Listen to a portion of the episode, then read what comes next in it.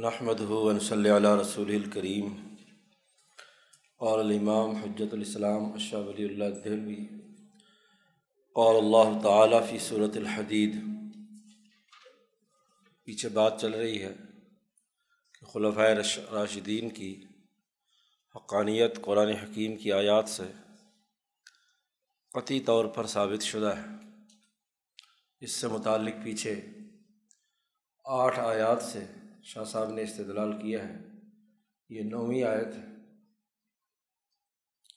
صورت الحدید میں اللہ نے فرمایا ہے، لا یستوی من کم من انفق من قبل الفتح و قاتل الائی کا اعظم درجتم من الدین انفق من بعد و قاتل و کلم وعد اللہ الحسن و اللہ بما تعملون خبیر۔ سب سے پہلے شاہ صاحب نے اس آیت کا فارسی میں ترجمہ کیا ہے کہ تم میں سے وہ آدمی جس نے فتح مکہ سے پہلے مال خرچ کیا اللہ کے راستے میں یہ جہاد اور کتال کیا۔ وہ اور وہ لوگ جنہوں نے فتح مکہ کے بعد مال خرچ کیا اور اللہ کے راستے میں جہاد و کتال کیا، دونوں برابر نہیں ہیں۔ لا یستوی۔ جنہوں نے فتح مکہ سے پہلے جد وجہد اور کوشش کی تھی، جان، مال خرچ کی تھی الائی کا اعظم درجتم وہ بہت اونچے درجے کے لوگ ہیں۔ ان کا درجہ عظیم اور بلند تر ہے۔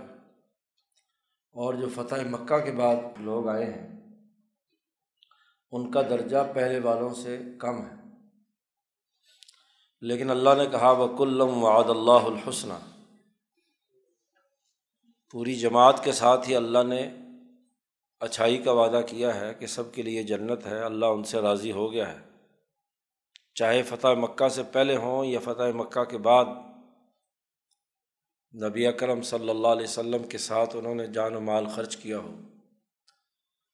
کامیاب سب ہیں، سب سے اللہ راضی ہے لیکن جو مکہ سے پہلے، فتح مکہ سے پہلے کے لوگ ہیں، ان کا درجہ بلند ہے۔ و اللہ بھی ملون خبیر۔ اور اللہ تعالیٰ تم جو کچھ کرتے رہے ہو، اس سے اچھی طرح باخبر ہے۔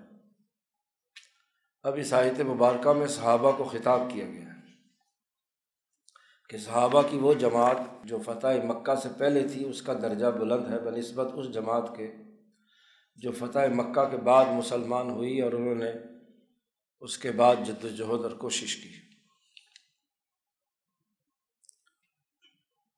شاہ صاحب اس آیت کا ترجمہ کرنے کے بعد اس کی وضاحت کرتے ہیں کہ این آیت افادہ میں فرمائد یہ آیت یہ بات بتلاتی ہے کہ ہمہ صحابہ در یک مرتبہ نیستن۔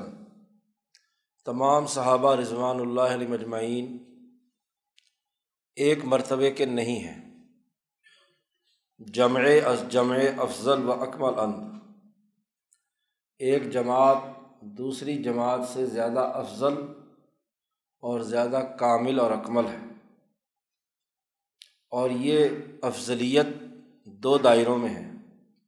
بحسب تقدم و تأخر، انفاق و کتال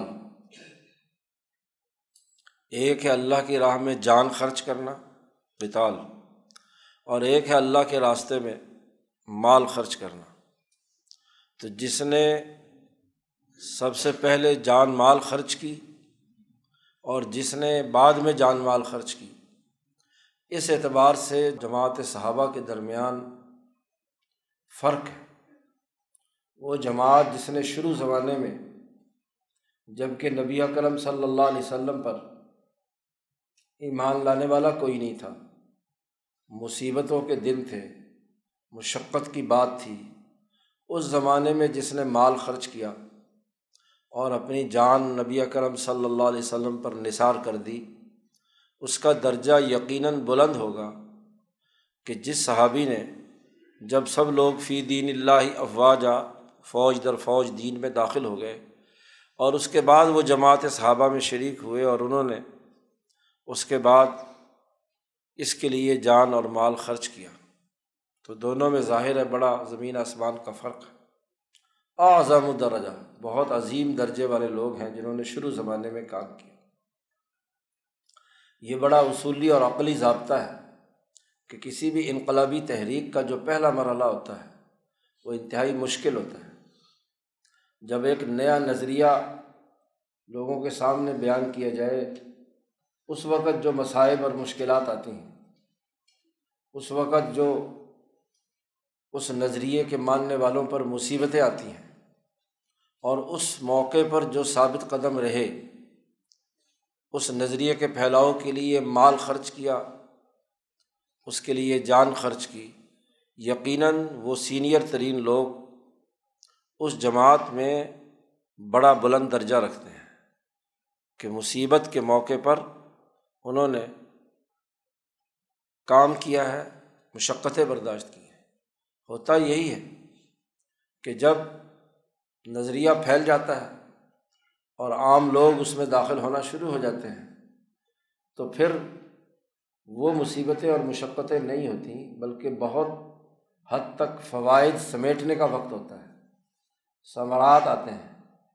تو وہ ثمرات کے موقع پر جو آدمی آیا ہے پھر اگر وہ مال و جان خرچ بھی کرے، تو ظاہر ہے کہ وہ اس درجے کا نہیں ہے جو پہلے والوں نے جد وجہد اور کوشش کی تھی۔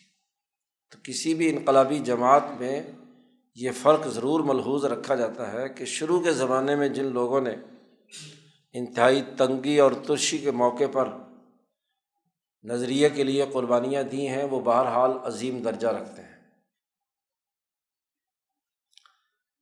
اسی تناظر میں ایک حدیث بھی لائے ہیں یہاں شاہ صاحب، کہ حفاظ نے یہ حدیث حضرت ابو سعید خدری رضی اللہ تعالیٰ عنہ کی نقل کی ہے، نبی کرم صلی اللہ علیہ وسلم سے۔ نبی کرم صلی اللہ علیہ وسلم نے ارشاد فرمایا، لا تصبو اصحابی، میرے صحابہ کو برا بلا مت کہو۔ جو نبی اکرم صلی اللہ علیہ وسلم کی صحبت میں رہے ہیں جن کو صحابیت کا شرف حاصل ہوا ہے، ان کو برا بلا مت کہو، ان میں عیب مت نکالو۔ فولدی نفسی بیدی ہی نبی اکرم صلی اللہ علیہ وسلم نے فرمایا کہ اس ذات کی قسم جس کے قبضۂ قدرت میں میری جان ہے۔ تم میں سے کوئی آدمی عہد پہاڑ کے برابر سونا خرچ کرے تو صحابہ کے میں سے کسی ایک آدمی نے اگر آدھا کلو اللہ کے راستے میں خرچ کیا تھا یا آدھا کلو کا بھی آدھا کیا تھا۔ مد یا مد سے بھی کم اگر کسی نے خرچ کیا تھا تو تم اس کے برابر نہیں پہنچ سکتے۔ عہد پہاڑ کوئی تین میل لمبا ہے اور ڈھائی میل چوڑا ہے۔ تو کتنا بڑا سونا ہوگا۔ اور کیا آدھا کلو یا آدھا کلو سے بھی کم؟ تو میرے صحابہ نے اگر دین کے غلبے کے لیے معمولی سا سونا بھی خرچ کیا ہو اور تم نے عہد پہاڑ کے برابر اللہ کے لیے مال خرچ کیا ہو، سونا خرچ کیا ہو، تو کبھی برابر نہیں ہو سکتے یہ بات نبی اکرم صلی اللہ علیہ وسلم نے فرمائی، مسلم شریف کی یہ روایت ہے، ابو دابود میں بھی ہے ترمزی میں بھی ہے۔ تو یہ آپ صلی اللہ علیہ وسلم نے بھی فرق بیان کر دیا۔ صحابہ اور غیر صحابہ کا۔ پھر صحابہ میں جو فتح مکہ سے پہلے کے ہیں اور بعد کے ہیں، ان کے درمیان فرق خود قرآن حکیم نے بیان کر دیا۔ شاہ صاحب فرماتے ہیں کہ یہ فتح سے کیا مراد ہے؟ میں نے قبل الفتح کہا ہے۔ تو اس کی دو طرح سے تفسیر کی گئی ہے۔ اکثر مفسرین نے تو یہ کہا ہے کہ اس سے مراد فتح مکہ ہے۔ دوسرے حضرات فرماتے ہیں، جن میں خود شاہ ولی اللہ صاحب بھی شامل ہیں، کہ اس فتح سے مراد صلح حدیبیہ ہے۔ صلح حدیبیہ وہ آخری امتحان تھا جس میں صحابہ اکرام کا عزم اور ارادہ اور جان مال خرچ کرنے کا مرحلہ مکمل ہوتا ہے کہ ان پندرہ سو لوگوں نے جان ہتھیلی پر رکھ کر نبی اکرم صلی اللہ علیہ وسلم کے دست مبارک پر موت کے حوالے سے بیت کی تھی۔ تو بڑا اونچا کام تھا۔ اسی لیے شاہ صاحب فرماتے ہیں وہ ہوا اقعد احادیث فضائل الحدیبیہ۔ حدیبیہ کے فضائل سے متعلق جو احادیث پیچھے گزری ہیں، ان میں سے، تو ان احادیث کے مطابق یہ صلح حدیبیہ زیادہ فٹ بیٹھتا ہے۔ وہ ہوا اقعد۔ یہ زیادہ فٹ بیٹھتا ہے کہ فتح سے مراد یہاں صلح حدیبیہ ہو، کیونکہ صلح حدیبیہ ہی کے فوراً بعد قرآن حکیم نے فرمایا، انا فتح اللہ کا فتح مبینہ تو صلاح حدیبیہ کو فتح مبین کہا گیا ہے۔ شاہ صاحب کہتے ہیں، این اختلاف مبنی بر تفسیر کلمہ انا فتح اللہ کا فتح مبینہ کہ اس کی بھی دو طرح سے تفسیر کی گئی ہے۔ اس میں بھی دو حوالے سے بعض لوگوں نے کہا کہ یہ فتح مکہ کے موقع پر ہے، بعض نے کہا ہدیبیہ کے موقع پر ہے، یا اس سے مراد فتح مکہ ہے یا ہدیبیہ ہے۔ لیکن جو سیاق و سباق ہے اس صورت کا، وہ اس حقیقت کی نشاندہی کرتا ہے کہ ہدیبیہ سے واپسی پر مدینہ منورہ پہنچنے سے پہلے یہ صورت مبارکہ نازل ہوئی ہے۔ اور صلح حدیبیہ کو اللہ نے فتح مبین قرار دیا ہے۔ تو شاہ صاحب کہتے ہیں کہ یہ زیادہ فٹ بیٹھتی ہے بات کہ اس کو صلح حدیبیہ شمار کیا جائے۔ یعنی صلح حدیبیہ میں امتحان میں جو صحابہ کامیاب ہو گئے، وہ اعظم درجہ ہیں۔ اور جو صلح حدیبیہ کے بعد مسلمان ہوئے ہیں، جب مسلمانوں کی طاقت اور قوت مکی کی ریاست نے تسلیم کر لی، تو وہ اس آیت کے تناظر میں اس عظیم درجات کے حامل نہیں ہیں جو پہلے والوں کے پہلی بات تو یہ وضاحت کر دی ان جملوں کی۔ پھر فرمایا کہ اس آیت یہ جو اللہ من کمن انفق من قبل الفتح و قاتل اس آیت سے اگر ہم معنی اخذ کریں تو دو طریقے ہیں۔ بطریق منطوق افادہ میں فرمائے اور آگے آ رہا ہے بطریق مفہوم۔ بطریق منطوق اگر ہم اس سے فائدہ اٹھائیں تو وہ یہ ہے کہ تفضیل جماعت کے قبل فتح، انفاق و قطال از ایشاں بظہور آمد۔ بر جماعت کے بعد از فتح، انفاق و قطال نمودان اس آیت کا سیاق و سباق، اس کا منطوق یہ تقاضا کرتا ہے کہ فتح سے پہلے جنہوں نے مال اور جان خرچ کی تھی اور انہوں نے اس کے لیے جد وجہد اور کوشش کی تھی وہ بہرحال فضیلت رکھتے ہیں اس جماعت پر جو مال اور جان جنہوں نے خرچ کیا فتح مکہ یا فصلہ حدیبیہ کے بعد۔ یہ تو اس کا منطوق ہے یا سیاق و سباق ہے جس کے لیے یہ آیت نازل کی گئی ہے۔ اور بطریق مفہوم مفہوم موافق مفہوم موافق کے طور پر ہم یہ سمجھیں کہ ہر کے انفاق و قطال او مقدم تر افضل تر۔ مجموعی طور پر اس کا مفہوم موافق اگر ہم سمجھیں تو وہ یہ ہے کہ ہر وہ آدمی جس درجے میں مال خرچ کیا، جس قدر اس نے اپنی جان خرچ کی، وہ باقیوں سے بھی افضل ہے۔ یعنی فتح مکہ یا صلاح حدیبیہ سے پہلے کا زمانے میں بھی جنہوں نے جان مال خرچ کی ہے، وہ تو افضل ہیں ہی بعد والوں سے۔ لیکن ان افضل یا اعظم درجات میں سے بھی وہ لوگ جو جس قدر زیادہ مال خرچ کرنے والے اور جس قدر زیادہ جان خرچ کرنے والے ہیں، وہ باقیوں سے افضل ہیں۔ یہ اس کا مفہوم موافق ہے۔ اب یہ بات واضح کرنے کے بعد شاہ صاحب کہتے ہیں کہ ایک جنگ اور کتال وہ تھی جو مکہ میں ہوئی۔ اور مکہ میں جو جنگ اور کتال تھا وہ شاہ صاحب کہتے ہیں، بدست و آسابود ہاتھوں اور لاٹھیوں سے تھا۔ وہاں جو بھی معاملہ ہوا ہے، مزاحمت کا، انقلابی جماعت نے مکہ کے تیرہ سالہ دور میں جو مصیبتیں اور مشقتیں برداشت کیں، تو ڈنڈے کھائے اور ہاتھوں اور مکوں اور جوتوں سے مصیبتیں برداشت کیں۔ بعد میں مدینہ آنے کے بعد جو جہاد اور قتال کی صورت ہے، وہاں تلواروں سے جنگ ہوئی ہے۔ جی دشمن اسلحے کے ساتھ لیس ہو کر ٹوٹ پڑا ہے۔ لیکن تیرہ سالہ مکی دور میں جو اذیتیں برداشت کی گئیں، جو کتال ہوا، وہ ہاتھوں اور لاٹھیوں اور جوتوں سے تھا، جیسا کہ آگے تفصیل آ رہی ہے۔ وہ کتالے کے بعد ہجرت واقع شد۔ بشمشیر و رماح اور وہ جنگ اور لڑائی جو ہجرت کے بعد ہوئی ہے، وہ تلوار اور تیروں سے ہوئی ہے۔ شاہ صاحب کہتے، در لغت ہر دو را کتال میں تما گفت۔ لغوی طور پر دونوں کو کتال سے تعبیر کیا جا سکتا ہے۔ کہ شاید تلوار سے لڑائی ہو یا ڈنڈے سوٹے سے لڑائی ہو۔ لڑائی تو لڑائی ہے۔ جی ہر کتال اور جنگ کو، لڑائی کو کتال ہی کہیں گے۔ تو وہ جماعت جس نے مکہ کے زمانے میں بھی مصیبتیں برداشت کیں، مال تو خرچ کیا ہی کیا، لیکن اسی کے ساتھ ساتھ اس دین کے پھیلاؤ کے لیے انہیں ڈنڈے سوٹے کھانے پڑے، جوتے اور ہاں جی موزے کھانے پڑے جیسا کہ آگے آ رہا ہے۔ تو اس حوالے سے وہ سب سے اعلیٰ ترین درجے کے لوگ۔ اب اس سلسلے میں شاہ صاحب فرماتے ہیں، بملاحظہ ہمیں مفہوم موافق گفت ان۔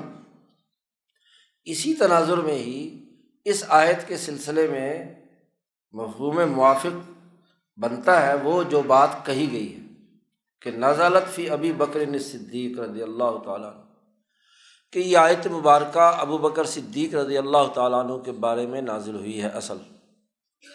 بعض لوگوں نے یہ کہا ہے کیونکہ سب سے زیادہ نبی اکرم صلی اللہ علیہ وسلم کے بعد اس دین کے پھیلاؤ اور غلبے کے لیے، اس نظریے کے پھیلاؤ اور اس کی دعوت کے لیے سب سے زیادہ جان مال اگر کسی نے خرچ کیا ہے تو وہ ابو بکر صدیق رضی اللہ تعالیٰ چنانچہ اس پر تین احادیث لائے ہیں۔ اس حقیقت کو واضح کرنے کے لیے کہ ابو بکر صدیق رضی اللہ تعالیٰ عنہ نے کیسے مال اور جان سب سے پہلے اور سب سے زیادہ خرچ کی۔ امام بغوی روایت کرتے ہیں کہ محمد بن فضیل کلبی سے روایت کرتے ہیں کہ یہ آیت مبارکہ نازل ہوئی ہے ابو بکر صدیق رضی اللہ تعالیٰ عنہ کے بارے میں۔ فعن اول من اسلم وہ سب سے پہلے وہ آدمی ہیں جو مسلمان ہوئے۔ اور سب سے پہلے وہ آدمی ہیں جنہوں نے اللہ کے راستے میں مال خرچ کیا ہے۔ ان سے پہلے کوئی آدمی ایسا نہیں جس نے نبی اکرم صلی اللہ علیہ وسلم کے دین کے غلبے کے لیے مال اور جان خرچ کی ہو۔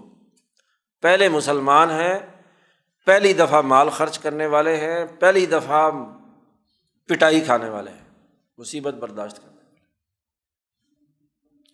حضرت عبداللہ ابن مسعود رضی اللہ تعالیٰ عنہ فرماتے ہیں کہ اول من اظہرا اسلام بصیف ہی ابو بکر و نبی صلی اللہ علیہ وسلم۔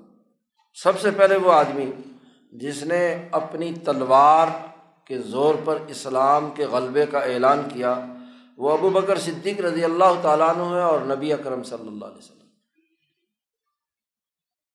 ابن عمر رضی اللہ تعالیٰ عنہ سے روایت ہے، تیسری روایت۔ یہ ایک تفصیلی روایت یہاں پر آگے لائے ہیں۔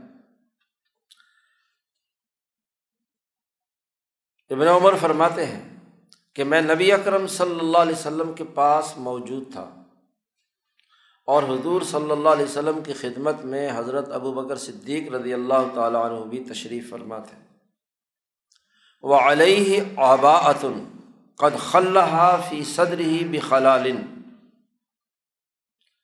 ابو بکر صدیق کے اوپر ایک آبا تھی، چادر یا جبا کہہ لو، اوپر پہ رکھا ہوا تھا۔ باندھنے کے لیے دونوں پلوں کو صرف وہی ہوتی تھی، چادر ہی ہوتی تھی، یہ نہیں کہ کئی کئی سوٹ ہوں اور اس کے اوپر جبا چڑھایا ہوا ہو، جیسا کہ آج کل ہم چڑھاتے ہیں۔ ایسی بات نہیں۔ ایک ہی چادر تھی، اوپر انہوں نے ڈالی ہوئی تھی اور دونوں کو جوڑنے کے لیے ایک کانٹا، یہ جو ہاں جی مختلف پودوں کے کانٹے ہوتے ہیں، کیکر ویکر کے، اس کانٹے سے دونوں کو بٹن نہیں تھا، اس کانٹے سے دونوں کو پن لگائی ہوئی تھی۔ تاکہ وہ کھلے نہیں۔ سینے پہ۔ قد خلحہ فی صدر ہی بخلال۔ فنظر جبرائیل علیہ السلام۔ اتنے میں حضرت جبرائیل علیہ السلام رسول اللہ صلی اللہ علیہ وسلم کے پاس تشریف لائے۔ فقال۔ انہوں نے نبی اکرم صلی اللہ علیہ وسلم سے فرمایا، جبرائیل نے مالی را ابا بکر علیہ آبات قد خلحہ فی صدر ہی بخلال۔ میں کیا دیکھ رہا ہوں؟ کہ ابو بکر کے اوپر یہ آبا جو ابو بکر نے پہن رکھی ہے، اس کو کانٹے سے جوڑا ہوا ہے۔ یعنی کوئی کہ غربت کی علامت، پیسے نہیں، کہ بٹن لگا سکیں یا کوئی۔ فقول نبی اکرم صلی اللہ علیہ وسلم نے جبرائیل کو جواب دیا کہ انہوں نے اپنا مال مجھ پر فتح سے پہلے خرچ کر دیا تھا۔ یعنی انہوں نے سارا مال مجھ پر خرچ کر دیا۔ اب اس کے پاس نہیں ہے کچھ بھی۔ قال، راوی کہتے ہیں کہ فعن اللہ یقول یا جبرائیل نے کہا کہ اللہ تعالیٰ کہتے ہیں کہ ان کو اللہ پاک سلام کرتے ہیں۔ اقرا علیہ السلام۔ اللہ پاک ابو بکر صدیق کو سلام کہتے ہیں۔ اور وق الہو اور سلام کے بعد اے محمد صلی اللہ علیہ وسلم، آپ ان سے پوچھیے اور حاضن انت عنی فی فقری کا حاضہ ام ساختن آپ ان سے کہیے کہ کیا آپ اپنے اس فقر پر، اس درویشی پر، بھوک پر اللہ سے خوش ہیں یا ناراض ہیں؟ کہ میرا سارا مال خرچ ہو گیا تو اس پر کئی ناراضگی تو نہیں ہے آپ کے دل میں؟ یا آپ اس بات پر راضی ہیں؟ تو جب جبرائیل علیہ السلام نے یہ بات کہی تو رسول اللہ صلی اللہ علیہ وسلم نے فرمایا، یا ابا بکر ان اللہ تعالیٰ یقرا علیہ کے السلام۔ اللہ تعالیٰ تجھ پر سلام پڑھتا ہے۔ اور وہ کہتا ہے، پوچھتا ہے تجھ سے کیا راز انتا فی فقری کا ہادہ ام ساخت کہ کیا تو اپنے اس فقیری پر خوش ہے یا ناراض ہے؟ ابو بکر صدیق رضی اللہ تعالیٰ نے فرمایا اسخت والا ربی، کیا میں اپنے رب پر ناراض ہوں گا؟ یہ کیسے ہو سکتا ہے کہ میں اپنے رب سے ناراض ہوں؟ انا علا ربی رازن، انا علا ربی رازن۔ میں تو اپنے رب سے بہت خوش ہوں، میں تو اپنے رب سے بہت خوش ہوں۔ تو اللہ تبارک و تعالیٰ براہ راست ابو بکر کو سلام کہہ رہے ہیں اور ان کے اس فقر اور اس انفاق مال کا تذکرہ نبی اکرم صلی اللہ علیہ وسلم بتلا رہے ہیں اور ابو بکر اس پر راضی ہیں۔ تو سارا کا سارا مال انہوں نے کیا ہے؟ نبی اکرم صلی اللہ علیہ وسلم پر خرچ کر دیا اور خود فقیری کی حالت میں رہے۔ چوتھی روایت لائے ہیں اور یہ لمبی روایت حاکم، امام حاکم نے اسے روایت کیا ہے مستدرک میں اور ابو عمر نے استیاب میں۔ حشام ابن عروا عن ابی قالا وہ روایت کرتے ہیں کہ ابو بکر اسلام لائے تو ان کے پاس چالیس ہزار روپے اس زمانے میں تھے، کیونکہ بہت اعلیٰ درجے کے تاجر تھے۔ مال شام سے لانا اور بیچنا اور فروخت کرنا۔ اور چالیس کے چالیس ہزار انہوں نے رسول اللہ صلی اللہ علیہ وسلم پر خرچ کر دیے اللہ کے راستے میں۔ جتنے پیسے آپ نے تجارت سے کمائے تھے، سب کے سب رسول اللہ صلی اللہ علیہ وسلم پر خرچ کر پانچویں حدیث لائے ہیں یہ طویل حدیث ہے۔ ریاض النظرہ میں یہ روایت ہے۔ حضرت عائشہ صدیقہ رضی اللہ تعالیٰ عنہ سے۔ فرماتی ہیں کہ جب رسول اللہ صلی اللہ علیہ وسلم کے صحابہ مسلمان ہونے والے، انتالیس لوگ آپ پر ایمان لے آئے۔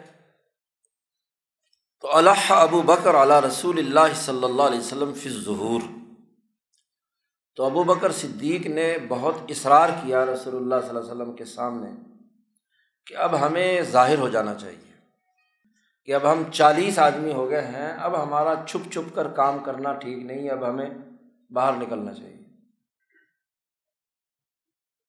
فقال رسول اللہ صلی اللہ علیہ وسلم نے فرمایا، یا ابا بکر، انا قلیل۔ ہم ابھی تھوڑے لوگ ہیں۔ ابھی باہر نکلنا مناسب نہیں ہے۔ لیکن ابو بکر اصرار کرتے رہے۔ فلم یزل۔ ہمیشہ اصرار کرتے رہے رسول اللہ صلی اللہ علیہ وسلم پر۔ پورے الحاع کے ساتھ درخواست کرتے رہے کہ نکلنا چاہیے۔ حتیٰ کہ زہر رسول اللہ صلی اللہ علیہ وسلم نبی کرم صلی اللہ علیہ وسلم کھل کر سامنے آ گئے۔ و تفرق المسلمون فی نواحل مسجد مسجد حرام میں لوگ جمع ہوتے تھے۔ تو چالیس آدمی ایک پوری پلاننگ کے تحت پوری مسجد کے چاروں طرف مختلف علاقوں میں کھڑے ہو گئے کہ جیسے ہی دعوت شروع ہوگی تو مختلف ٹولیوں میں مختلف جگہوں پہ بندے کھڑے ہو کر اعلان کریں گے کہ اشد اللہ الہ الا اللہ۔ و محمد رسول یہ ظہور کا سب سے پہلا مرحلہ تھا باہر نکلنے کا، کہ ہم رسول اللہ صلی اللہ علیہ وسلم پر ایمان رکھتے ہیں۔ وقام ابو بکر فناسی خطیباً جب یہ پوری پلاننگ کے ساتھ سب بیٹھ گئے تو ابو بکر صدیق لوگوں میں کھڑے ہو کر خطبہ دینے لگے۔ یعنی سب سے پہلے اس ایمان کا اعلان کرنے والے بھی ابو بکر صدیق ہیں۔ اس کے دائی اول بھی خود ابو بکر صدیق قام ابو بکر فناسی خطیباً و رسول اللہ صلی اللہ علیہ وسلم جالسن نبی کرم صلی اللہ علیہ وسلم پاس بیٹھے ہوئے ہیں۔ ابو بکر صدیق نے کھڑے ہو کر خطاب شروع کیا۔ وکان اول خطیب دا اللہ عز وجل و رسول ہی صلی اللہ علیہ وسلم۔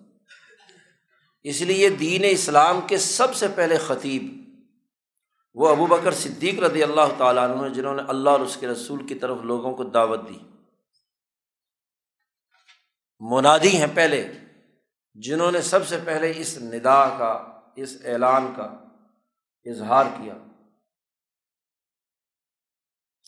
اب جیسے ہی انہوں نے خطبہ دے کر اللہ اور اس کی وحدانیت اور رسول اللہ صلی اللہ علیہ وسلم کی رسالت کا اعلان کیا اور کہا اشد اللہ الہ الا اللہ و اشد اللہ محمد۔ اب مرکزی شخصیت تو ابو بکر صدیق تھے، رسول اللہ صلی اللہ علیہ وسلم ساتھ بیٹھے ہوئے تھے اور ظاہر ہے کہ جو باقی پلاننگ کے تحت پورے مسجد میں بکھرے ہوئے لوگ تھے، انہوں نے بھی اپنے اپنی جگہ پر اعلان کیا۔ لیکن معاملہ یہ تھا کہ مرکزی شخصیت ابو بکر صدیق تھے۔ تو سار المشرقون اعلیٰ ابی بکر و علی المسلمین۔ جہاں جہاں جس جس نے اعلان کیا تھا، تو سارے مشرق چڑھ دوڑے۔ ابو بکر صدیق رضی اللہ تعالیٰ عنہ پر اور جس جس مسلمان نے جہاں جہاں اعلان کیا تھا، اس پر چڑھ دوڑے مار پٹائی کے لیے۔ فضربو فی نواحل مسجدی ضربن شدیدن تمام مسلمان چالیس آدمی تو تھے۔ تو ان کی انہوں نے خوب پٹائی کی۔ جتنے یہ لوگ تھے مکے کے مشرق انہوں نے ان کی پٹائی کی مسجد کے گرد و نواح میں۔ ضربن شدیدن خوب پٹائی کی۔ اور ابو بکر کا حال تو یہ ہو گیا کہ وتیا ابو بکر، گویا کے لاتوں مکوں سے ابو بکر کو تو گویا کہ رون دیا گیا۔ جس کو جہاں موقع ملتا تھا، کوئی ٹھڈے مار رہا ہے، کوئی ہاتھ مار رہا ہے، کوئی ہاں جی جوتے مار رہا ہے۔ وہ زوری با زربن شدیدن خوب پٹائی، سب سے زیادہ پٹائی جو ہے وہ بکر صدیق کی ہوئی۔ ودنا من الفاصف اور سب سے بدماش آدمی جو تھا اتبا ابن ربیہ وہ قریب آیا ابو بکر صدیق کے۔ اور اس نے اپنے دونوں جوتوں سے ابو بکر صدیق رضی اللہ تعالیٰ عنہ کے چہرے پر توڑ دیے دونوں جوتے، اتنے مارے۔ فجال یزرب بنا علینی مخصوف اور ان دونوں کو پھاڑ دیا، توڑ دیا۔ آپ ابو بکر صدیق کے چہرے پر مار مار کے۔ اور اس پٹائی کا اتنا اثر ہوا کہ ابو بکر کے چہرے سے ناک اور منہ کا پتہ نہیں چلتا تھا، سارا سپاٹ ہو گیا۔ لو لوہان کر دیا، برا حال ہو گیا۔ جب یہاں تک نوبت پہنچی تو ابو بکر صدیق کے قبیلے کے لوگ جاعت بنو تمیم تت آدا المشرقین عن ابی بکر انہوں نے ان مشرقین کو ابو بکر سے ہٹایا، دور کیا۔ اور ابو بکر رضی اللہ تعالیٰ عنہ کو ایک کپڑے کی گٹھڑی میں، کیونکہ مار مار کر ہڈیاں توڑ دی، جسم توڑ دیا، منہ ہاں جی ناک توڑ دیا، تو ان میں تو حرکت کی بھی ہمت نہیں تھی۔ انہیں لٹایا، چاروں طرف سے پکڑ کر ان کے قبیلے کے لوگ جو ہیں ان کو، ان کے گھر پہنچایا انہیں حرم سے باہر ہی نکلے تو وہاں ابو بکر صدیق کا رضی اللہ تعالیٰ عنہ کا گھر تھا۔ حتیٰ ادخلوفی بیتی ہی اور کوئی شک نہیں تھا کہ ابو بکر صدیق فوت ہو چکے ہیں۔ ولا یشکو نفی موت ہی تو بنو تیم قبیلے کے جو لوگ ہیں، یہ دوبارہ مسجد میں آئے۔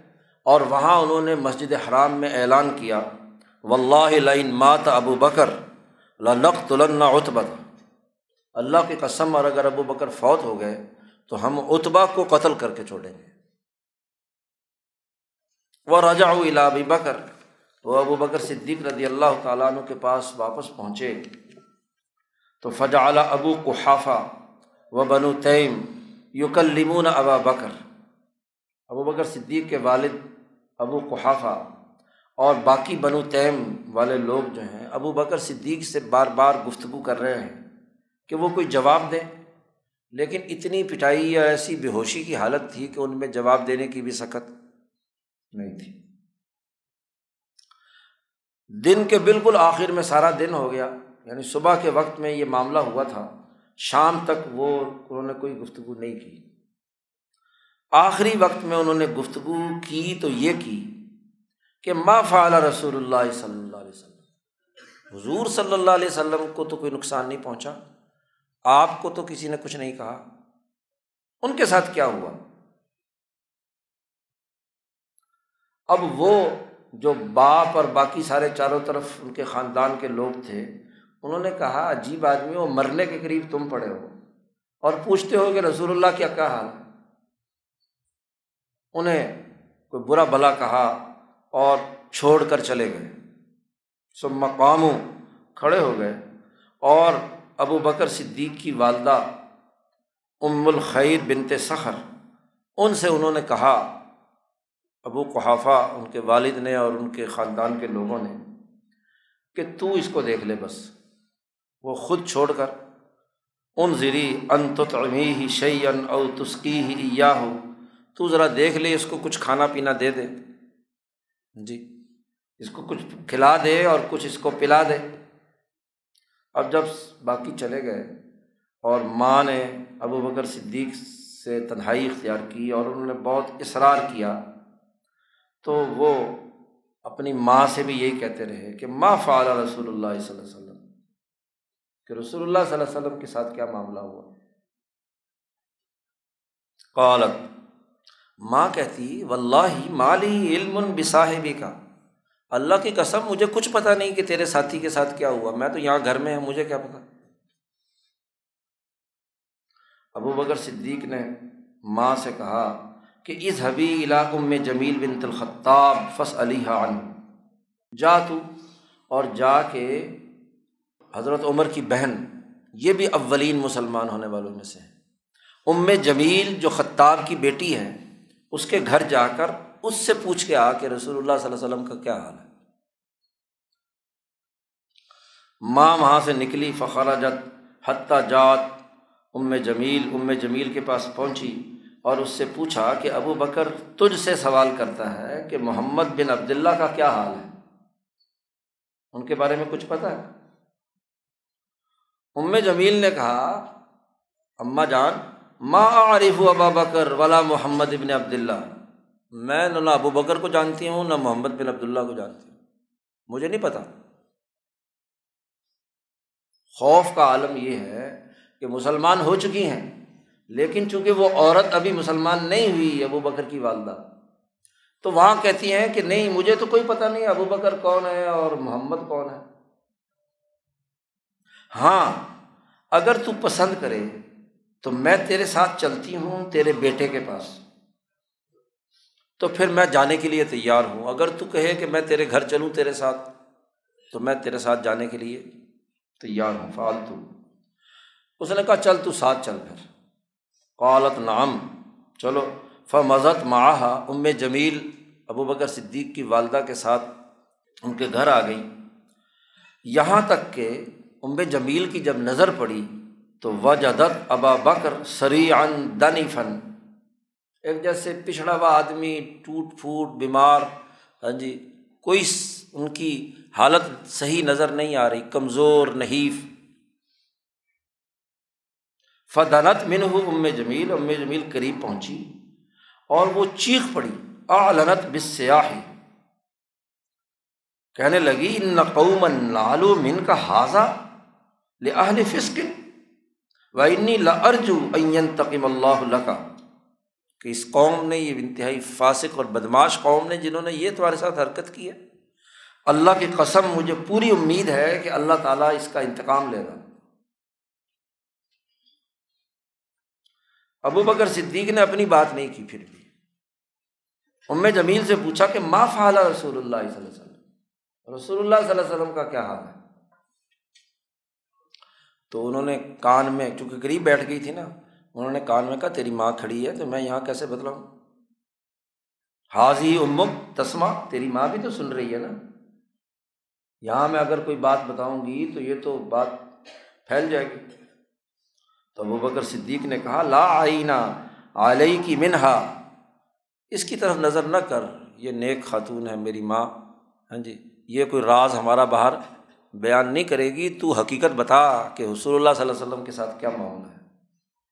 تو پھر ام جمیل نے کہا، ابو بکر صدیق کے سامنے کہ سالم صحیح۔ حضور صلی اللہ علیہ وسلم بالکل صحیح سالم ہیں۔ کسی کو جرت نہیں ہوئی آپ صلی اللہ علیہ وسلم کے خلاف کوئی بات کرنے کی۔ ابو بکر صدیق نے پوچھا فعائی نہ ہوا؟ کہاں ہے اس وقت رسول اللہ صلی اللہ علیہ وسلم؟ ام جمیل نے کہا کہ وہ دار ارقم میں ہے جو مرکز تھا ان لوگوں کا۔ دار ارقم میں ہے ابو بکر صدیق نے کہا، اللہ کی قسم، میں نہ کھانا چکھوں گا، نہ کوئی پیوں گا۔ یا یہ کہ میں رسول اللہ صلی اللہ علیہ وسلم کے پاس جاؤں، آپ کی زیارت کروں، اس کے بعد میں کوئی کھانا پینا کروں گا۔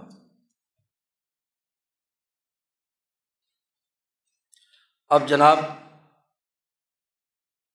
صورت حال یہ ہو گئی کہ وہ رسول اللہ صلی اللہ علیہ وسلم کو چلنے پھرنے کی طاقت نہیں ہے، ہر چیز ٹوٹی پھوٹی پڑی ہوئی ہے اور وہ ہاں جی جانے کے لیے تیار ہے تو دونوں خواتین نے کہا کہ دیکھو، ابھی تو ابھی لوگ چل پھر رہے ہیں، رات کا ذرا اندھیرا ہو جائے۔ حتیٰ اذا ہدا پھر رجل و سکن الناس۔ ہاں جی پاؤں چلنے پھرنے کی آواز جو ہے وہ بند ہو جائے اور لوگ سکون سے لیٹ لوٹ جائے۔ اندھیری تھوڑی سی رات ہو جائے۔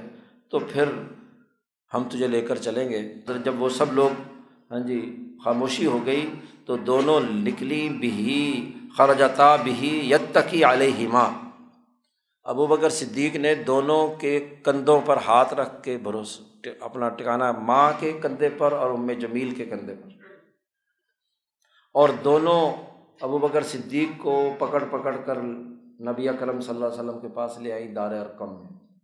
حتیٰ خلطا نبی صلی اللہ علیہ وسلم. قالت عائشہ، حضرت عائشہ صدیقہ رضی اللہ تعالیٰ عنہ جو اس حدیث کی راویہ ہیں، وہ فرماتی ہیں، جو کہ ظاہر ماں سے ساری باتیں سنی ہوئی تھی انہوں نے اپنی، دادی سے بلکہ۔ فن کب علیہ صلی اللہ علیہ وسلم فقب لہو ابو بکر صدیق پہنچتے ہی حضور صلی اللہ علیہ وسلم پر جھک پڑے اور آپ کے ماتھے کا بوسہ دیا۔ فقب لہو اور ون کب علیہ المسلمون، اور باقی جو انتالیس آدمی مسلمان تھے، وہ ابو بکر صدیق کا بوسہ لینے لگے، ان پر متوجہ ہو گئے۔ اور ورق کا رہو رسول اللہ صلی اللہ علیہ وسلم رقتاً شدیدتاً۔ حضور صلی اللہ علیہ وسلم پر بڑی رقت تاری ہو گئی۔ آپ صلی اللہ علیہ وسلم جی ابو بکر صدیق کی حالت کو دیکھ کر شدید رقت میں پڑ گئے۔ ابو بکر صدیق نے کہا، بھی ابھی انت و امی اے اللہ کے رسول، میرے ماں باپ، آپ پر قربان ہوں۔ لئی سبھی ماں نال الفاسق مم وجہ مجھے اس بات کی کوئی پرواہ نہیں ہے کہ اس فاسق اتبا ابن ربیہ نے جو میرے چہرے کا سلوک کیا ہے، یہ کوئی بات نہیں ہے۔ بس میں ایک درخواست کرتا ہوں آپ سے کہ حاض ہی امی برتن بھی والدئی ہا یہ میری اماں جان ہے ام الخیر۔ جی۔ اور انہوں نے اپنے والدین کی بڑی خدمت کی ہے۔ بہت نیک خاتون ہے میری اماں۔ اور آپ بہت ہی برکت والی شخصیت ہیں۔ آپ ذرا اللہ سے دعا کر دیں ان کے لیے۔ اور اللہ تعالیٰ سے دعا کر کے یہ کہیں کہ اللہ تعالیٰ اس کو جہنم سے رجات دے دے۔ تنقضہ بیکا من النار۔ آپ کی برکت سے جہنم سے نکل جائے۔ تو رسول اللہ صلی اللہ علیہ وسلم نے ہاتھ اٹھا دیے، دعا کی اور اس دعا کے نتیجے میں ان کی والدہ سب سے پہلے مسلمان ہو گئی۔ تھا اسلمت حضرت ابو بکر صدیق کی۔ فاقام مع رسول اللہ صلی اللہ علیہ وسلم شہرن وہ تسا و سلاسن رجولن ایک مہینے تک یہ لوگ رسول اللہ صلی اللہ علیہ وسلم کے ساتھ رہے اور وہ انتالیس آدمی تھے۔ اور یہی وہ موقع ہے جب حضرت حمزہ مسلمان ہوئے، اسی دن مسلمان ہوئے جس دن ابو بکر صدیق رضی اللہ تعالیٰ عنہ کی پٹائی کی گئی۔ یوم زوری با ابو بکر۔ اسی دن حضرت حمزہ نے دیکھا کہ یہ کتنا بڑا ظلم ہے کہ صرف اتنی بات کہنے پر ان کی اتنی پٹائی ہوئی ہے۔ تو اس رد عمل میں حضرت حمزہ مسلمان ہوئے۔ تو حضرت شاہ صاحب کہتے ہیں، دیکھیں اس حدیث میں سب سے پہلے مال بھی چالیس ہزار روپیہ سارا خرچ کر دیا اور جان یہاں تک کہ کتال اس حوالے سے کہ مکے کے مشرقوں نے آپ کی ہڈی پسلی ایک کر دی اور چہرے پر بہت ظلم اور تشدد کیا۔ تو ان کا درجہ تو سب سے اونچا ہونا چاہیے۔ ان میں سے بھی جو فتح مکہ سے پہلے تھے۔ چھٹی حدیث لائے۔ امام بخاری روایت کرتے ہیں عروت ابن زبیر سے۔ کہتے ہیں، میں نے عبداللہ ابن عمر سے سوال کیا ان اشدی ما ثنا المشرقون نبی رسول اللہ صلی اللہ علیہ وسلم. کہ مکے کے مشرقوں نے جو رسول اللہ صلی اللہ علیہ وسلم کے ساتھ سختی کی تھی، ان میں سب سے بڑا سخت دن کون سا تھا؟ سخت معاملہ کیا تھا؟ حضرت عبداللہ ابن عمر ابن العاص رضی اللہ تعالیٰ عنہ فرماتے ہیں کہ رائی تو اقبا ابن ابی معیت میں نے اقبا ابن ابی معیت کو دیکھا کہ وہ نبی اکرم صلی اللہ علیہ وسلم کی طرف بڑھا اور اس نے اپنی چادر نبی اکرم صلی اللہ علیہ وسلم کی گردن میں ڈال دی اور ڈال کر کیا ہے؟ اس کو مروڑتا رہا۔ فخانہ کا ہو بھی خن قن شدید اس کی وجہ سے نبی اکرم صلی اللہ علیہ وسلم کا گلا گھٹنے لگا۔ اتنے میں ابو بکر صدیق آیا اور انہوں نے اسے دھکا دے کر پیچھے ہٹایا۔ حتیٰ دفاع عنہ اور ابو بکر صدیق نے کہا اتخت رجولن یقول ربی اللہ وقت جا اکم بل بینات رب یہ وہی جملہ ہے جو موسا علیہ السلام کی حمایت میں رجول مومن نے فرعون کے دربار میں کہا تھا کہ جب فرعون نے ارادہ کیا کہ موسا علیہ السلام کو قتل کر دیا جائے، تو اس رج المومن کی تقریر ہے جو صورت المومن میں اللہ نے تفصیل سے بیان کی ہے۔ اس میں یہ جملہ ہے کہ اتخت رجولن کیا تم ایک آدمی کو اس لیے قتل کرنا چاہتے ہو کہ وہ کہتا ہے کہ میرا رب اللہ ہے؟ اور پھر وہ ایک اللہ کے ہونے پر واضح دلیل بھی تمہارے پاس لایا ہے، بینات میں۔ تو یہی جملہ ابو بکر صدیق، گویا کہ اس امت کے رج المومن سب سے پہلے کون ہے؟ ابو بکر صدیق رضی اللہ تعالیٰ عنہ ہے جو اس دور کے فرعون ابو جال کے مقابلے میں انہوں نے جملہ کہا۔ کہ تم اس بندے کو قتل کرنا چاہتے ہو جو کہتا ہے یقول ربی اللہ میرا رب اللہ ہے۔ اسی طرح امام حاکم روایت کرتے ہیں انس ابن مالک سے۔ انس بن مالک فرماتے ہیں کہ ایک مرتبہ رسول اللہ صلی اللہ علیہ وسلم کی پٹائی کی مشرقین مکہ نے۔ اس قدر کی، اس قدر کی کہ حتیٰ غاشیہ علیہ، بے ہوش ہو گیا آپ صلی اللہ علیہ وسلم۔ تو فقامہ ابو بکر ابو بکر کو پتہ چلا تو وہ جا کر وہاں کھڑے ہوئے اور کہا وئی لکم افسوس ہے تم پر اتخت رجول یقول ربی اللہ۔ کہ تم اس آدمی کو مارنا چاہتے ہو جو یہ کہتا ہے کہ میرا رب اللہ ہے۔ جب ابو بکر صدیق نے یہ بات کہی تو لوگوں نے پوچھا، یہ کون بندہ ہے بھائی؟ پٹائی تو ہم رسول اللہ صلی اللہ علیہ وسلم کی کر رہے ہیں اور یہ بول رہا ہے درمیان میں۔ تو لوگوں نے کہا کہ یہ ابو کوحافہ کا پاگل بیٹا ہے۔ ابن ابی کوحافہ المجنون۔ یہ مجنون ہے۔ پہلی پٹائی اس کو پہلے ہوئی تھی، اس کے باوجود پھر یہی باتیں کر رہا تھا۔ اس کا مطلب یہ کہ اس کو کوئی عقل نہیں آئی تو مجنون ہے۔ تو مجنون ہونے کا فتویٰ بھی سب سے پہلے رسول اللہ صلی اللہ علیہ وسلم کے بعد ابو بکر صدیق رضی اللہ تعالیٰ عنہ پر لگا۔ یہاں تک تو شاہ صاحب روایت لائے ہیں ابو بکر صدیق رضی اللہ تعالیٰ عنہ کی قربانیوں کی کہ انہوں نے مال بھی خرچ کیا اور جان بھی خرچ کی۔ تو سب سے افضل ترین کون ہوں گے؟ فتح مکہ سے پہلے کے بھی جو لوگ ہیں، ان میں بھی سب سے بڑے۔ چونکہ یہاں شاہ صاحب استدلال کر رہے ہیں۔ بھائی حضرت علی رضی اللہ تعالیٰ عنہ تو اس وقت بچے تھے۔ ان کے ساتھ تو اس طرح کا کوئی معاملہ شروع زمانے میں نہیں ہوا۔ پھر یہ کہنا کہ کیا ہے؟ وہ زیادہ درجے والے تھے اور حکومت ان کا حق تھا، خلافت ان کا حق تھا۔ ابو بکر صدیق نے چھین لیا۔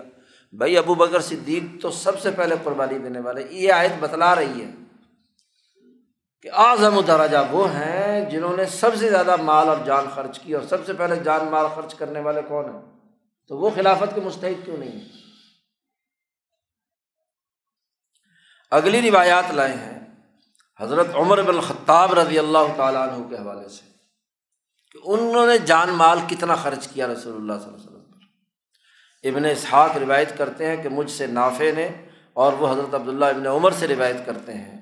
کہ جب حضرت عمر فاروق رضی اللہ تعالیٰ عنہ مسلمان ہوئے، عمر فاروق کا اسلام جو ہے وہ پانچ چھ سال کے بعد ہوا ہے۔ حضور صلی اللہ علیہ وسلم کی دعوت کے بعد پانچ چھ سال تک جی چالیس آدمی ہی رہے اور خاص طور پر اس واقعے کے بعد۔ عمر فاروق رضی اللہ تعالیٰ عنہ مسلمان ہوئے جب تو اس کا واقعہ بیان کرتے ہیں۔ ابن عمر عمر رضی اللہ تعالیٰ عنہ کے بیٹے کہ جب عمر مسلمان ہوئے، تو انہوں نے مسلمان ہونے کے بعد لوگوں سے پوچھا کہ قریشیوں میں سے کون سا ایسا آدمی ہے جو باتوں کو زیادہ پھیلانے میں، منتقل کرنے میں ہاں جی کردار ادا کرتا ہے۔ بعض لوگ ہوتے ہیں نا، ان کے سامنے کوئی نئی بات پتہ چلے تو سارے محلے میں پھیل کر وہ جی فلانا ہو گیا، فلانا واقعہ ہو گیا، فلانا واقعہ ہو گیا۔ تو ان میں سے کون آدمی ایسا ہے جو اس طرح کا پرپگڈا کرتا ہے؟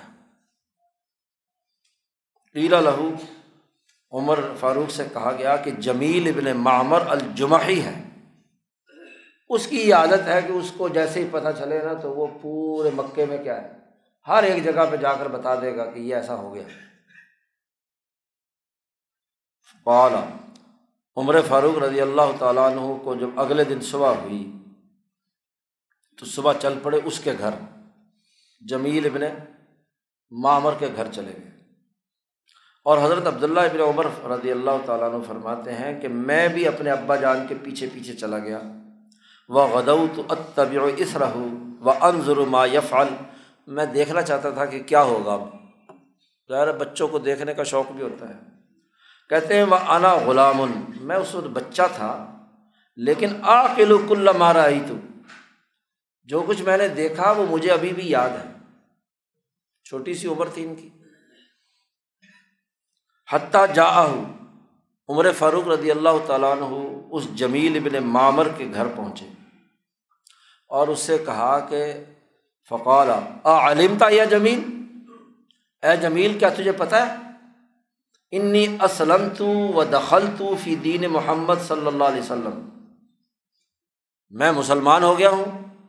اور میں محمد صلی اللہ علیہ وسلم کے دین میں داخل ہو گیا ہوں۔ اب انہیں پتہ تھا کہ یہ پورے مکے میں پھیلا دے گا۔ اس کے سامنے جا کر یہ بات کہی۔ ابن عمر کہتے فو اللہ ما راجا حتیٰ قام یجر ردا و اتباہ عمر۔ اللہ کی قسم، اس نے خود تو کوئی جواب نہیں دیا۔ جیسے بیٹھا تھا، اس کی چادر گھسٹتی جا رہی تھی، چادر پکڑی اور دوڑ تبا جا رہا ہے حرم کی طرف۔ کیونکہ سب سے بڑا مرکزی مقام حرم اور مسجد حرام۔ اور عمر رضی اللہ تعالیٰ نے بھی اس کے پیچھے پیچھے چلے جا رہے ہیں۔ اور میں اپنے ابا جان کے پیچھے چل رہا ہوں۔ یہ بنا عمر کہتے ہیں۔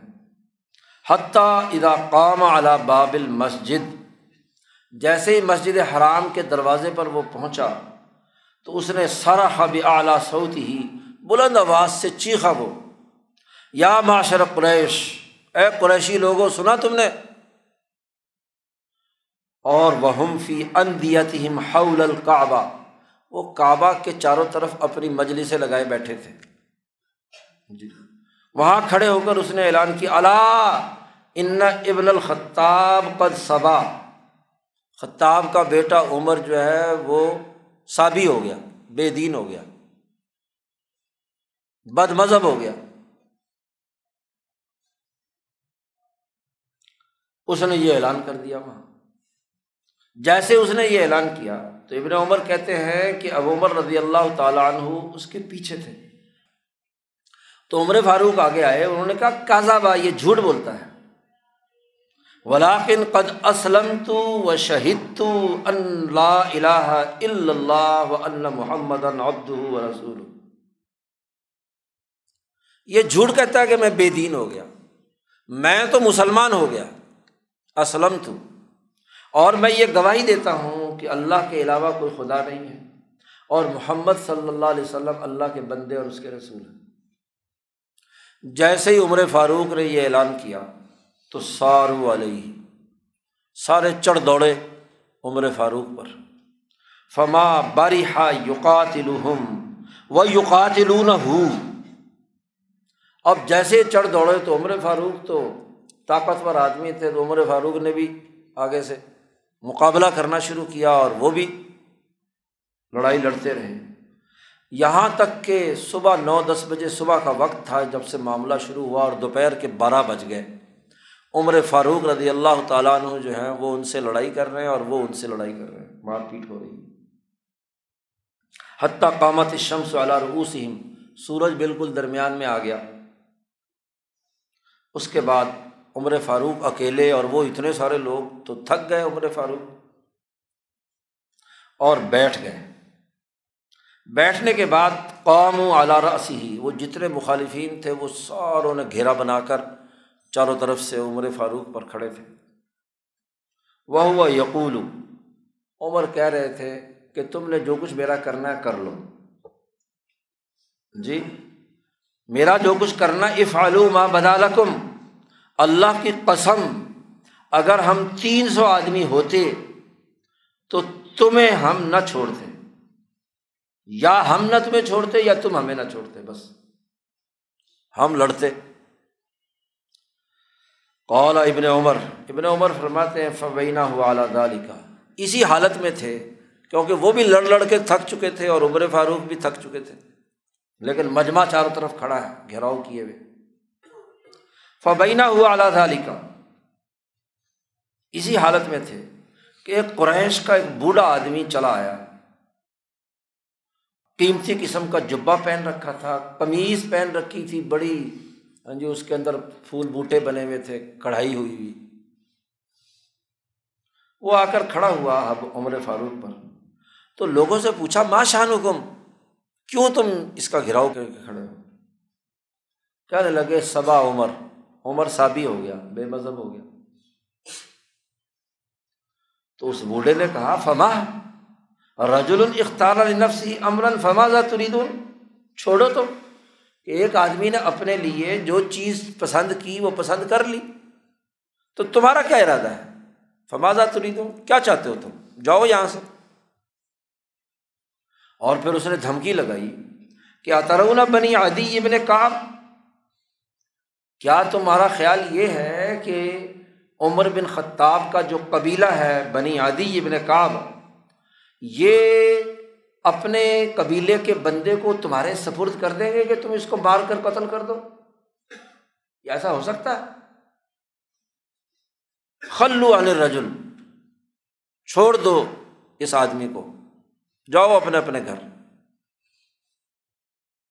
ابن عمر کہتے ہیں، اللہ کی قسم لکا انما کانو سوبن کشی تعن گویا کہ ایسا ہو گیا، ایک دم لوگ چھٹ گئے کہ جیسے کوئی کپڑا عمر فاروق پر پڑا ہوا ہو اور اسے کھینچ کر باہر نکال دیا گیا ہو۔ سب لوگ ادھر ادھر تتر بتر ہو گئے۔ قال، ابن عمر کہتے ہیں، میں نے بعد میں اپنے ابا جان سے پوچھا تھا عمر فاروق سے، جب ہجرت کر کے مدینہ چلے گئے تھے تو مدینہ میں میں نے پوچھا تھا کہ یا ابتی منر رجل اللہ زجر القوم فی کا بھی مکہ یوم اسلم تھا جس دن آپ مسلمان ہوئے تھے، وہ آدمی کون تھا جس نے قوم کو ڈانٹ ڈپٹ کر کے آپ کی طرف سے بھگایا تھا؟ وہ ہم یوقات لونا کا اور وہ آپ کو قتل کرنے کے درپے تھے۔ تو عمر فاروق نے کہا ذا کا اے بنیا، اے میرے پیارے بیٹے، عمر فاروق نے کہا، وہ آس بن وائل السامی تھا۔ یہی عبداللہ ابن عامر ابن العاص، عبداللہ کے دادا۔ یہ آس بن وائل السہمی تھا۔ اس نے کیا ہے؟ ان تمام کو بگایا تھا۔ اب یہ روایت بھی بتلا رہی ہے کہ ابو بکر صدیق کے بعد، اسلام لانے کے بعد جس نے سب سے پہلے قتال پٹائی کھائی، مصیبت برداشت کی، وہ ابر فاروق ہے۔ تو پھر افضلیت ان کی نہیں ہوگی تو اور کس کی ہوگی؟ شاہ صاحب فرماتے ہیں کہ چوں ای ہما بیان نمودیں میں گویم چوں افضلیت شیخین۔ یہ ساری گفتگو ہم نے جو بیان کی ہے، اس سے یہ بات ظاہر ہوتی ہے اور اس بنیاد پر ہم یہ کہتے ہیں کہ شیخین کی افضلیت، ابو بکر صدیق اور عمر فاروق کی افضلیت، بر جماعت کے بعد فتح مسلمان شدن، بالمنطوق ثابت شد۔ جو لوگ فتح مکہ کے بعد مسلمان ہوئے ہیں، ان پر تو آیت کے سیاق و سباق کے مطابق افضلیت شیخین ثابت شدہ ہے۔ اور وہ بر جماعت متقدمہ بالمفہوم۔ اور جو فتح مکہ سے پہلے کی ساری صحابہ کی جماعت ہے، اس پر ان دونوں حضرات کی شیخین کی افضلیت مفہوم موافق سے کیا ہے؟ ثابت شدہ ہے۔ کیونکہ سب سے زیادہ مصیبت اور تکلیف، مشقت تو پہلے دن سے ہی کتال کرنے لگے ہیں ابو بکر صدیق جو صلاح حدیبیہ تک اور عمر فاروق جو صلاح حدیبیہ تک۔ شاہ صاحب کہتے ہیں، اس لیے ان دونوں حضرات کی جو خلافت ہے وہ خلافت راشدہ ہے۔ خلافت ایشا خلافت راشدہ باشد۔ کیونکہ اس آیت سے ثابت ہوا کہ جو لوگ زیادہ مال خرچ کرنے والے، زیادہ لڑائی اور جان خرچ کرنے والے ہیں، وہ اعظم و درجتاً۔ تو سب سے عظیم ترین درجہ جن کا ہے اور وہ خلیفہ بنے ہیں، تو ان کی خلافت خلافت راشدہ ہے۔ وہ خلافت قاہرہ نہیں ہے کہ زبردستی انہوں نے چھین لی تھی۔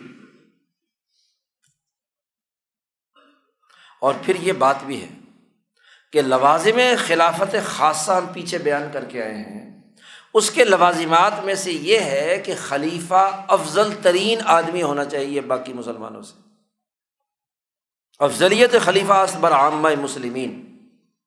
بفضل کلی و ب نسبت خواص ایشا کے مستعد خلافت ان۔ اس خلیفہ خاص کو مکمل فضیلت حاصل ہو۔ ان تمام حضرات پر کہ جو اگرچہ خلافت کی استعداد تو رکھتے ہیں، لیکن اس درجے کے افضل نہیں ہیں۔ تو شیخین ابو بکر صدیق اور عمر فاروق یہ فضیلت کلیہ رکھتے ہیں ان تمام خواص کی نسبت سے کہ جو اگرچہ خلافت استعداد رکھتے ہیں، لیکن وہ مفضول ہیں ان دونوں حضرات کے مقابلے۔ اور پھر یہ بات بھی ہے کہ نبی کرم صلی اللہ علیہ وسلم نے ان کے ساتھ اگرچہ منتظر العمارہ والا معاملہ فرمایا ہو یعنی ولی عہد والا معاملہ فرمایا ہو، جن کو کوئی کام سپرد کیے ہوں، تو بہت سارے لوگوں کے سپرد کیے، معاذ ابن جبل کو بھی امیر بنایا، علی الرتضیٰ کو بھی یمن بھیجا، اور بھی لوگوں کو بھیجا، تو ان تمام میں سب سے افضل ترین آدمی کون ہے؟ وہ شیخین اور یہ فضل جزی، معتد بھی در حکم فضل کلی باشد۔ اور ایسی فضیلت جزیہ حاصل ہے جس کا شمار فضیلت کلیہ کے حکم میں ہے، خاص طور پر۔ اور خاص طور پر ان کا معاملہ در امور کے مناسب ریاست و خلافت باشند۔ کہ جو ریاست اور خلافت سے مناسبت رکھتے ہیں یا اس کے عہدوں سے تعلق رکھتے ہیں ان امور میں تو ان کو زیادہ افضلیت حاصل ہے۔ شاہ صاحب آگے جا کر تفصیل سے گفتگو کریں گے کہ بسا اوقات ایک آدمی میں اور بہت سارے کمالات ہوتے ہیں، لیکن ایک حکومت قائم کرنا، عدل قائم کرنا، اصلاح عالم کے لیے سسٹم بنانا، اس کے لیے جد وجہد اور کوشش کرنا، اس میں بلا شک و شبہ یہ خلفاء خاص طور پر شیخین اور ویسے خلفۂ ثلاثہ حضرت علی سے بڑھ کر ہے اس لیے یہ دعویٰ کرنا کہ حضرت علی کو خلافت تھی اور ان تینوں نے نوز اللہ زبردستی چھین لی۔ تو یہ دعویٰ کرنا غلط ہے۔ اس آیت سے بھی ثابت ہوا کہ اصل عظیم تر درجے رکھنے والے اور افضلیت کلی حاصل کرنے والے یہی خلفۂ راشدین ہیں۔ ان کی حقانیت اس آیت سے بھی ثابت ہے۔ تو یہ نویں آیت تھی جس کے ذریعے سے شاہ صاحب نے اس حقیقت کو واضح کیا۔ ان شاء اللہ اس کے بعد آخری دسویں دو آیات ہیں، ان کی تشریح کی ہے، حفاظت قرآن سے متعلق، اور اس سے بھی یہ بات واضح ہوتی ہے۔ کل کریں گے ان شاء اللہ اللہ